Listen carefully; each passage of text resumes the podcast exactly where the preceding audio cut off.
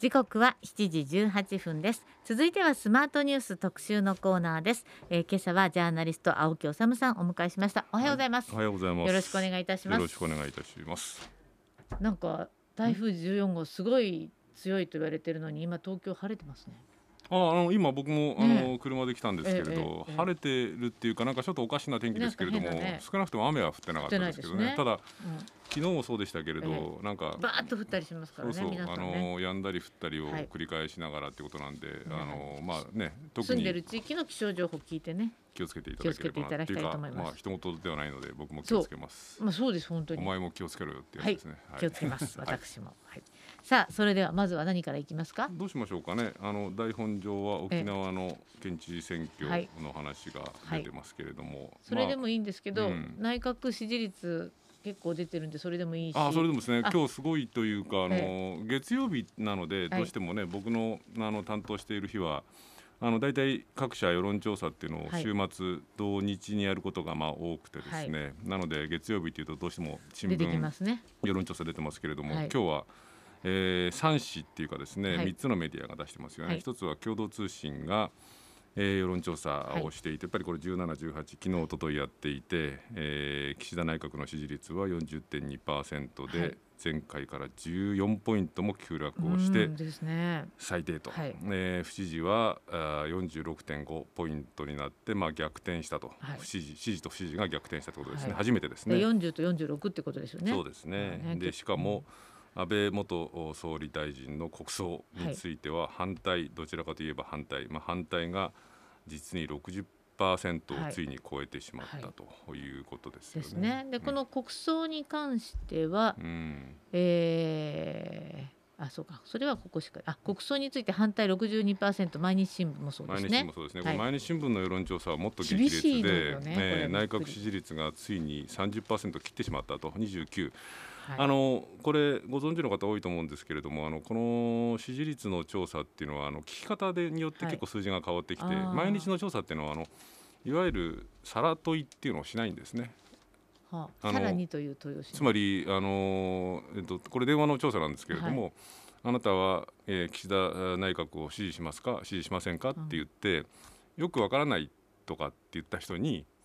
でもあえて支持しますか？支持しませんか？っていう聞き方をしているところとしてないところがあって、毎日おそらくこれしてないんですね。なので、あえて支持しますか支持しませんかっていうと支持もやっぱりちょっと多くなる傾向があるんですよ。はい、なので、あのー、毎日新聞はかなり低めに出るってところもありますけれどもでもこれはまあある意味で積極支持っていうのはもう30を切ってるっていう数字っていう意味で言うと。かなり厳しい数字、ね、厳しい数字。それから先日発表されたあの時事通信の世論調査、はい、時事通信は今回あの対面でやってるんですね、はいはい、なのでかなり、えー、データの信用性っていうのがやっぱり高くて、はい、それでもやっぱり30数パーセントなので、まあ、いずれにしてもトレンドとしては、はい。えー、内閣支持率の下落に全く歯止めがかからないということ。それから国葬にはもう、はい、えー、圧倒的多数って言っていいんでしょう、えー、の反対があるということなので、はい、どうなんでしょうね、ね。この後今日エリザベス女王の国葬があって、はい、えー、まあ、安倍さんの国葬が27日ですか、はい、にあるんですけれども。来週ですねもうねそうですね、はい、ですけれどもちょっとあの支持率が下げ止まる要素がないですよね、うん、ので。まあ、このままいくと、まあ、僕はあの政治記者ではないので、うん、今の永田町の雰囲気っていうのをビビッドに知ってるわけじゃないんですが、えー、黄金の3年間どころかそうですね。秋はもしかすると、ええ、永田町がちょっと騒がしくなってくる。ざわつく。いう可能性もあるんじゃないでしょうかね。ね。うん、はい、でもまあまああのそれはそれとして置いておいてあの青木さんは沖縄にもすごくいろいろ取材をしていらっしゃるということなので、うんはい、えー、昨日じゃなくてその前ですね、うん、えー、11日に投開票行われた沖縄県知事選についてお話を伺いたいと思いますね、まずこの話からしましょう。か。はい、現職の玉城デニーさんが勝ちました。あのー、事前のまあ要は総通りっていうかまあいろんな予想もあったんですけれども。はい。えー、大きな枠組みでいうとかなり玉木さん今回厳しいのではないかと、うんうん、なぜならあのいわゆるオール沖縄と言われている、はい、まあ尾長さんが作り上げたまあ、尾長さんはご存知の通りもともとあの人は自民党沖縄県連の幹事長までされた保守の政治家、保守派の政治家ですから、まあ、尾長さんがしかし、うん、その辺野古の新基地建設っていうのはどうしても、うん、まかりならんというか予選ということで、はい、まあ、この一点に絞って沖縄っていうのはもともと保守とこう革新っていうのがこう、うん、激しく対峙してきたんですけれども、尾、長、さんがこの一点で京都しようということでオール沖縄を作って、うん、えー、保守からあリベラルまでこう統合した上で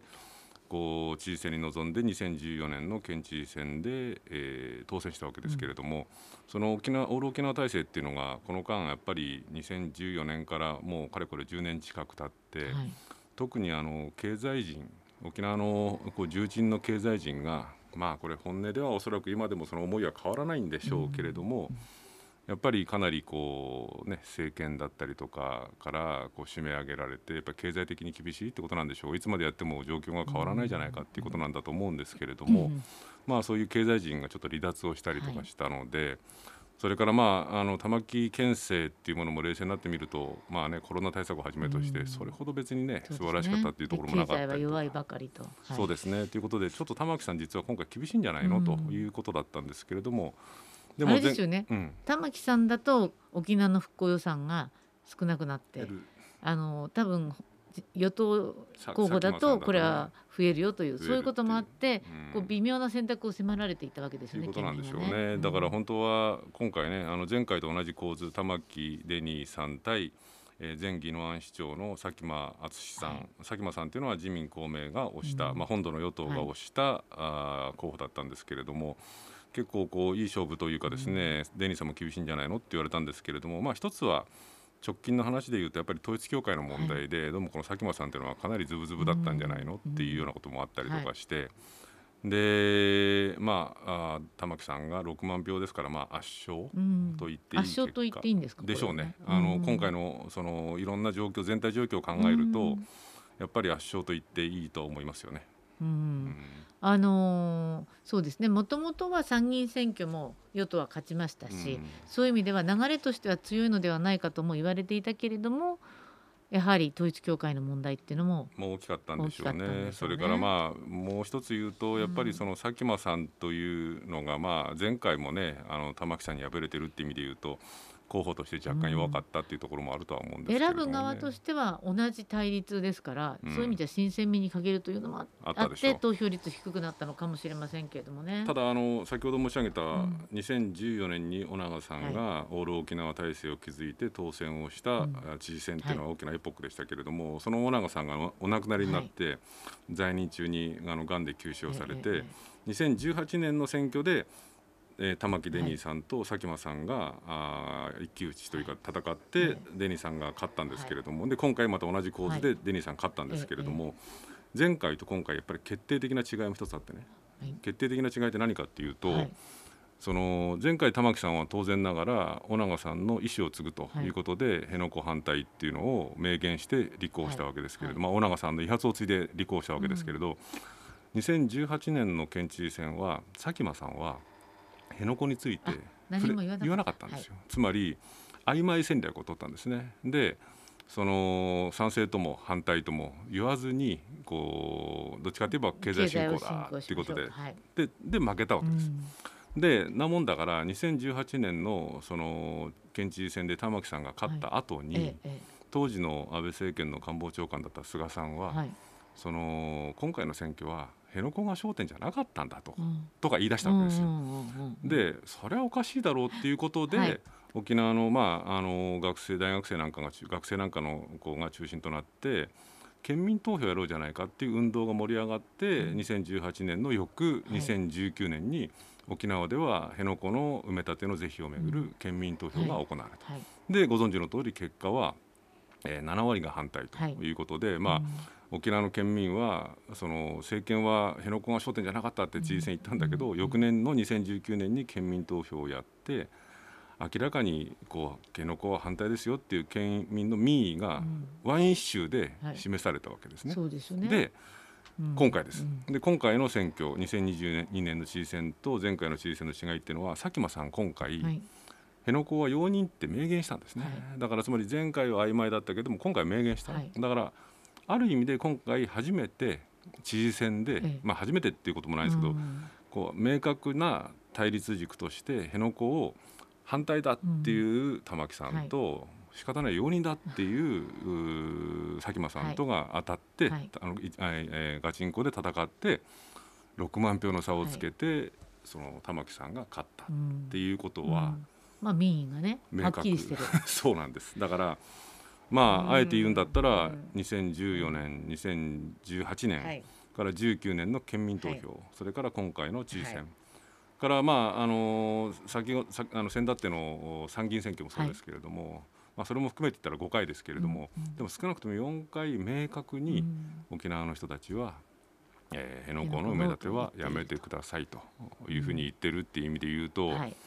あの昨日民意は重いんですよね。いや重いですよ。それはそうですはっきりしてるんだからどうにかした方がいいんだけれどもどうにもならない。いやいやどうにもならないっていうか、ええ、だからこれあの昨日僕ちょっとサンデーモーニングでも少し、え、あの同じことを言いましたけれども。これはもうもはや沖縄の問題ではもちろんない上に、ボールは沖縄ではなくても、沖縄の人は4回もボールを投げてる。と、それはアメリカに向かっても投げてるけれどもやっぱり一義的には本土に向かって投げていてだからボールはもう明らかに我々本土の側にあってこう政治がこれとどう向き合うのかっていうのが問われるっていうふうに、考えなくちゃいけないですよね。はい、だから岩瀬さんおっしゃるようにもうこれは明確ですからね。えーそうなんですよ。だからまずはとにかく岸田さんちゃんと会ってよデニーさんとって。そう会ってでまあこれはだからねやっぱりアメリカとちゃんと向き合って、うん、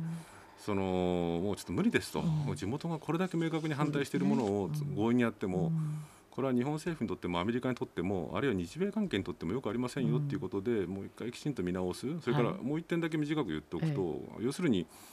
この基地僕この番組で何度も言いましたけれどこの基地本当にできるんですかっていう疑問があるわけですよね。埋め立てられるのか軟弱地盤もあるってお金もだって兆円単位でかかる、でしかも出来上がっても十数年でその時の安全保障環境なんかも考えると、こうできるのかっていう問題があってそうなってくるとできもしないものにお金が我々の税金が日々超単位で使われてるってことを考えると、うん、やっぱりこれは沖縄の問題ではなくて、私たち我々の問題ってことですね。から考え直さなきゃいけないんじゃないかなと思いますけどね。はい、はい。えー、今朝はジャーナリスト青木治さんお迎えしています。42分頃からのパート2でもお話を伺いますので後半もよろしくお願いします、はい、ありがとうございました時刻は7時42分です。続いてはスマートニュース特集パート2今朝はジャーナリストの青木治さんとお届けしております。後半もよろしくお願いいたします、はい、後半何にしましょうか？まあとりあえずちょっと統一教会の話ですかね、はいはい、そのこのまあ各社先ほど前半でも紹介しましたけれども、はいうん、この世論調査の数字がね、まあ鶴瓶落としというかですね、うん、もう止めどなくというか落ちているのは、ええまあいろいろな問題もちろんこう複合的に絡んではいるんでしょうけれども、はい、まあ国葬の問題もそうですけれども、うん、ただやっぱり旧統一教会の対応に関するその政権の無策ぶりというか無責任ぶりっていうのにこうかなり怒りがこう集中している、はい、例えばこれ今日東京新聞まあこれ共同通信の世論調査を東京新聞が掲載しているんですけれども、はい自民党による旧統一教会への対応っていうのが不十分っていうのが、これは実は8割だと。いうことですよね。それから安倍元総理と旧統一教会との関係を調査するべきだというのもこれ63%とい。うことですね。でえー、毎日新聞も毎日新聞と社会調査研究センターも今日夜は昨日おとといと世論調査をしていて、はい、えー、これも先ほど言ったようにその内閣支持率が30%を切るっていう、まあ、ちょっと衝撃的な数字ですけれども、はい。はい、まあ、政権政府による統一教会対応を評価しないという人が72%と。それから自民党のでのその点検と称する自民党のその所属議員の調査結果。調査結果については十分だっていうのは14%と。で不十分が76と。いうことなので、ええ、まあ皆さん、まあ、僕だけじゃないでしょうけど、え、皆さんもやっぱりこれは不十分だっていうふうにみんな思ってるっていうことですよね。うん、それはまあ自分で、これ何をすればいいんでしょうね。いや簡単だと思いますよ。はい、例えばせめてですよ、はい、最低限でも自民党がこう第三者機関みたいなものを作って、うん。はい、例えばえ弁護士さんだったりとかこう法律の専門家だったりとかそういうその宗教の専門家だったりとかっていうような人たちを入れた第三者機関を自民党が作って、はい、でそこにある程度客観的にその調査をさせるっていうのがまず一つあるでしょうし。それか、まあ、本当にもっとやるべきだなと僕は思うのは、はい、その国会がね、こう調査委員会みたいなものを作ると与野党を入れた。例えばあの原発事故の調査委員会国会事故調なんていうのを作ったじゃないですか、はい、ああいうような形で国会がきちんとその調査委員会を作った上で調査をすると、でまあ、国会が作る以上は例えば与野党を問わずその統一教会との関係、はい、旧統一教会との関係ってものを調べると。でそれ調べるってなると本当にそのこれは僕この番組でも申し上げたかもしれないんですけれども、うん、ももっと本当にこう調べるべきことがたくさんあってね、はい、例えばその個々別々の議員のその旧統一教会との関係、はい例えば選挙応援であったりとか、うん、秘書の派遣であったりとか、はい、いやいやメディアの取材、うん、あの統一教会系のメディアに、の取材に応じたとか、っていうようなことももちろん調べるのと同時にそのやっぱりいくつかこう解明しなくちゃいけない解明されなくちゃいけない大きな闇っていうのがあってこれは例えば僕も申し上げたし有田芳生さんなんかもおっしゃってますけれども90年代に警察が捜査をしようとしたのに、政治の影響力で止まったのではないかっていうような話、つまりその統一教会っていう反社会的団体が、極めて反社会性の強い活動をしていた段階あの団体がなぜ放置されてしまったんだろうっていうところもやっぱりある程度調べなくちゃいけない。でこれその申し上げるまでもなく、こう司法機関あるいは警察機関、捜査機関に調べるってことはもうできないわけですよね。結構みんな時効,、時効にかかっちゃってるしそれか。ら当事者でもあるわけですよ。なのでそれはやっぱり国権の最高機関たる国会がきちんと調べるっていうことも必要でしょう。これはなぜ必要かって言えばそういうその活動をこう放置してきた、あるいは教団を放置してきたがゆえに最終的には被害が広がり、うん、今回のこう元総理が白昼銃撃されて亡くなるっていう衝撃的事件が起きちゃったわけですから、そこも調べなくちゃいけないし、はい、まあ、もっと言えばそのそれに限らず、例えば教団と政治の間でいろいろ不透明なこうやり取りがあったのではないか。例えば教団の活動のそのこう増長っていうか野放しにしてきたてしまったっていう意味で言えばまだ謎ですけれども2015年にこう統一教会っていう名称をこう世界平和統一家族連合ですか、はい。はい、家庭連合か。家庭世界平和統一家庭連合にこう変更されたっていうのが許されたのはなぜだったのか、これもそのね、かつて90年代にその担当宗務課長として担当していた前川喜平さんなんかは当時これダメだと。実態が変わらないのに、はい、実態隠しになっちゃうのでダメだって言って拒否してたご自分は拒否してたんだけれどもっていうことですよね。そう。で2015年に許可されたと、うん、でその時の文部科学大臣がご存知の通り、はい、非常に教団との関係が指摘されている下村博文さんであったりとか、はい、あるいは一部メディアの報道によると萩生田さんが何らかの形で影響力を行使したのではないかとか、はい、そういう話もあるわけですよね。これもやっぱり調べなくちゃいけないし、うん。うん、まあ、さらに遡れば、うん、そのと教団とその自民党っていうものがどうしてこういう関係になったのかっていうあたりのところも、はい、まあ僕は個人的には調べるべきだと思いますし、でさらに言えば、そのまあ、これは一部今政府が対応を始めてますけれどもその信徒あるいはその宗教2世と言われているような人たちまあ、だから被害者ですよね、もちろん、ね。そのね教団っていうのは非常に反社会性の高い団体ではあるけれどもある意味で、まあ、そのマインドコントロールされてるのかどうかは別としてもこう騙されて入っている人たちっていうのもある意味での被害者なので、そういう人たちをどうやって社会が手を差し伸べてこう救っていくのか、でそれが結局はうん、教団の問題点っていうことを指摘すると同時に教団をある種の反社会性を弱体化させるっていうところでも必要なので、これもやらなくちゃいけない。だから本当にやるべきことやらなくちゃいけないことってのいっぱいあるわけですから、そのために国会がこれに関しては与野党問わずきちんと調査委員会を作って対応しようじゃないかっていうふうに僕はしても全然おかしくないと思いますよ。これある程度こう対応して、じゃあこうどういう人がどういう議員がどういう活動をしてるっていうところも分かったと。その時にどっかで線引きして、例えばあの大臣を辞めるべきなのか、議員を辞職するべきなのかって、そういうこともあるということですか？あのね僕これね本当不思議だなと思ってることがあって、ええ例えばあのこの数日間のメディア小さい記事ですけれども、各紙に載ってるのがね僕そのずっとこの法案は問題あるって言って反対したしてたんですけれども例えば重要土地規制法案ってあったでしょ、はい。はい、要するに原発とかね、はい、あるいは自衛隊とか米軍基地の周辺でそのその基地とかこう原発施設のこう安全を脅かしかねないような活動をしている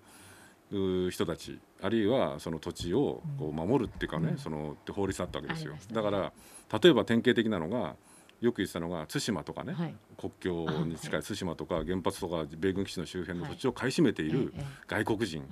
なんていうのはこれ取り締まらなくちゃいけない監視しなくちゃいけないっていうために作ったのが重要土地規制法案ですよ。とかこれだから僕は本当に非常に問題のある法律だと思うけれどもこういう法律を進めてきたのが自民党だったりとかするし、あるいはねこう全然話が違うんですけれど民主党政権の時に、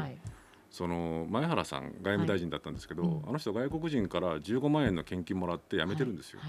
あの当時ちょっとそういうのが多かったですね。そうなんですよ。まあ確かに外務大臣が外国人から献金もらうっていうのはいくらなんで、まあ、そもそも外国人から献金もらうこと自体が、まあ、あの違反あの、まずいんですけれども、あるいはこれ、えー、安倍政権だったと思うんですけれども田中慶秀さんっていうもう確かお亡くなりになったと思うんですけど、この人法務大臣だったんですけど、この人も中国人かなんかが経営している会社かなんかから献金もらって、辞めてるんですよ、これ安倍さんが辞めさせるって言って辞めたんですよ、つまり外国人から5万10万の献金もらって辞めてるんですよ。あるいは、外国人が重要土地の、ま、重要土地を買い占めたりするの危ないからって言った法律を作ったのが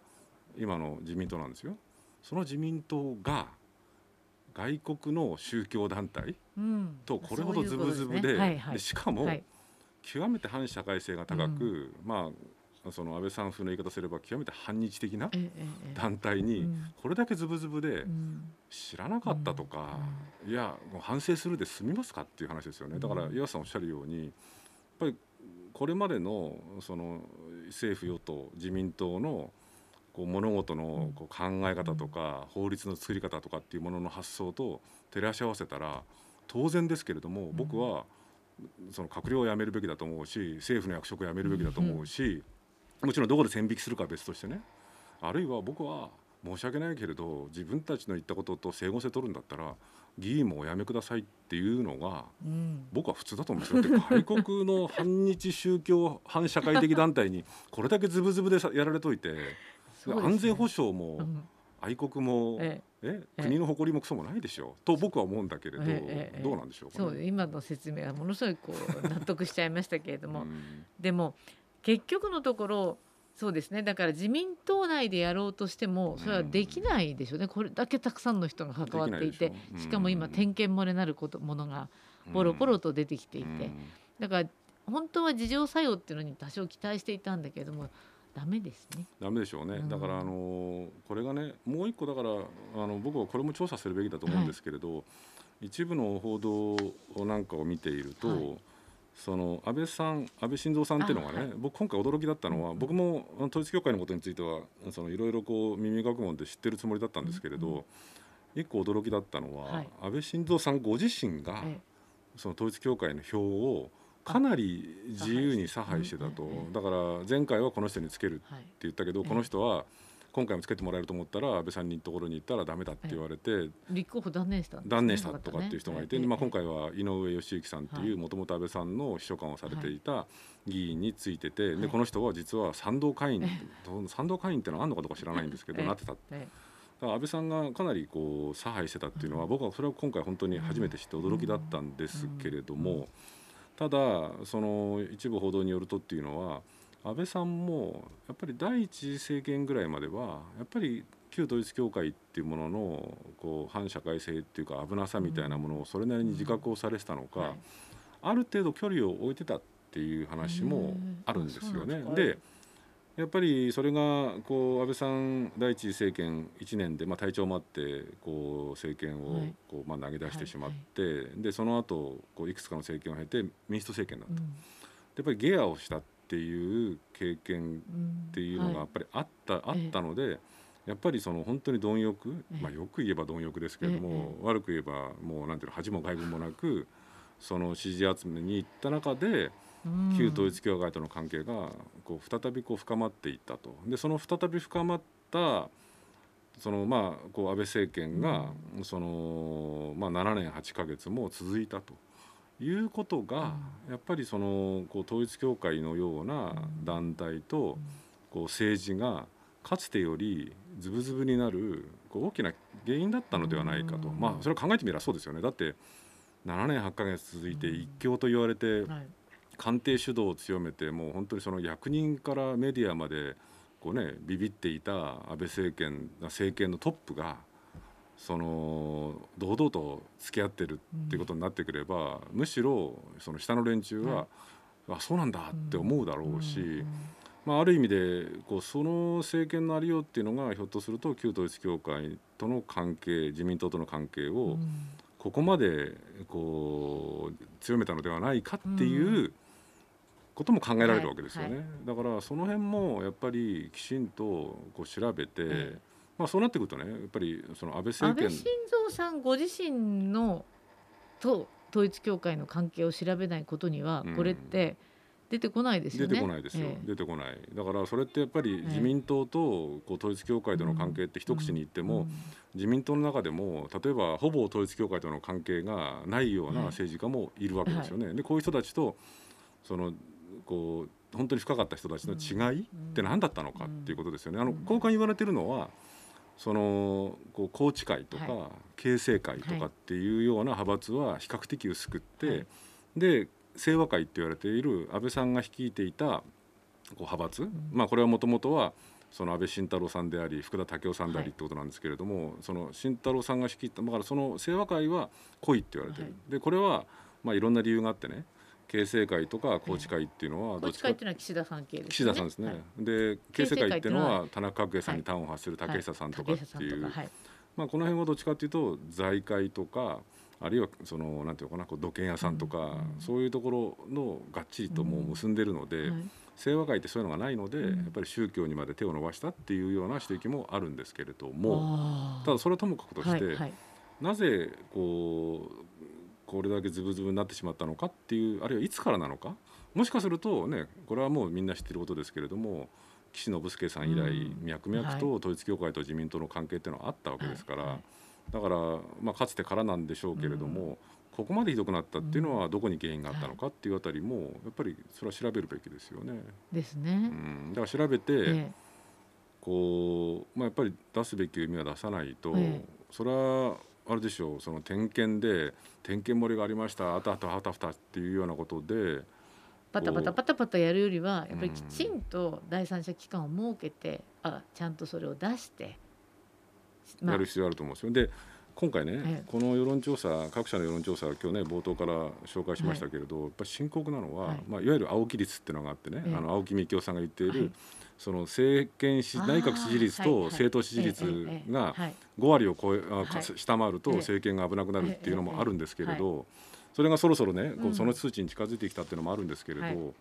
この3割を切るっていうのは、要するに自民党の岩盤支持層以外はもう離れてしまったってことなんですよ。そう、だからこうなってくると本当にこうだからつまりこうもあの何があっても自民党支持するっていうような人たち以外の無党派層みたいな人たちはもうほぼ剥がれちゃって、うん、3割切ってくると自民党の支持層も剥がれ始めてるんですね。つまり旧統一教会の問題って、こうあまりにもこうひどいので、自民党の支持層もちょっと呆れて離れ始めてるっていうのはこれやっぱりかなり深刻なというかこう放っておけない状況になってると思いますよ。そうですね、うん、でも野党もちょっとだらしなくてねっていうのが、っていう話ですよね。はい、いつも同じ話になっちゃいますがお時間です。ですね、今日はジャーナリスト青木治さんにお話を伺いました。ありがとうございました。はい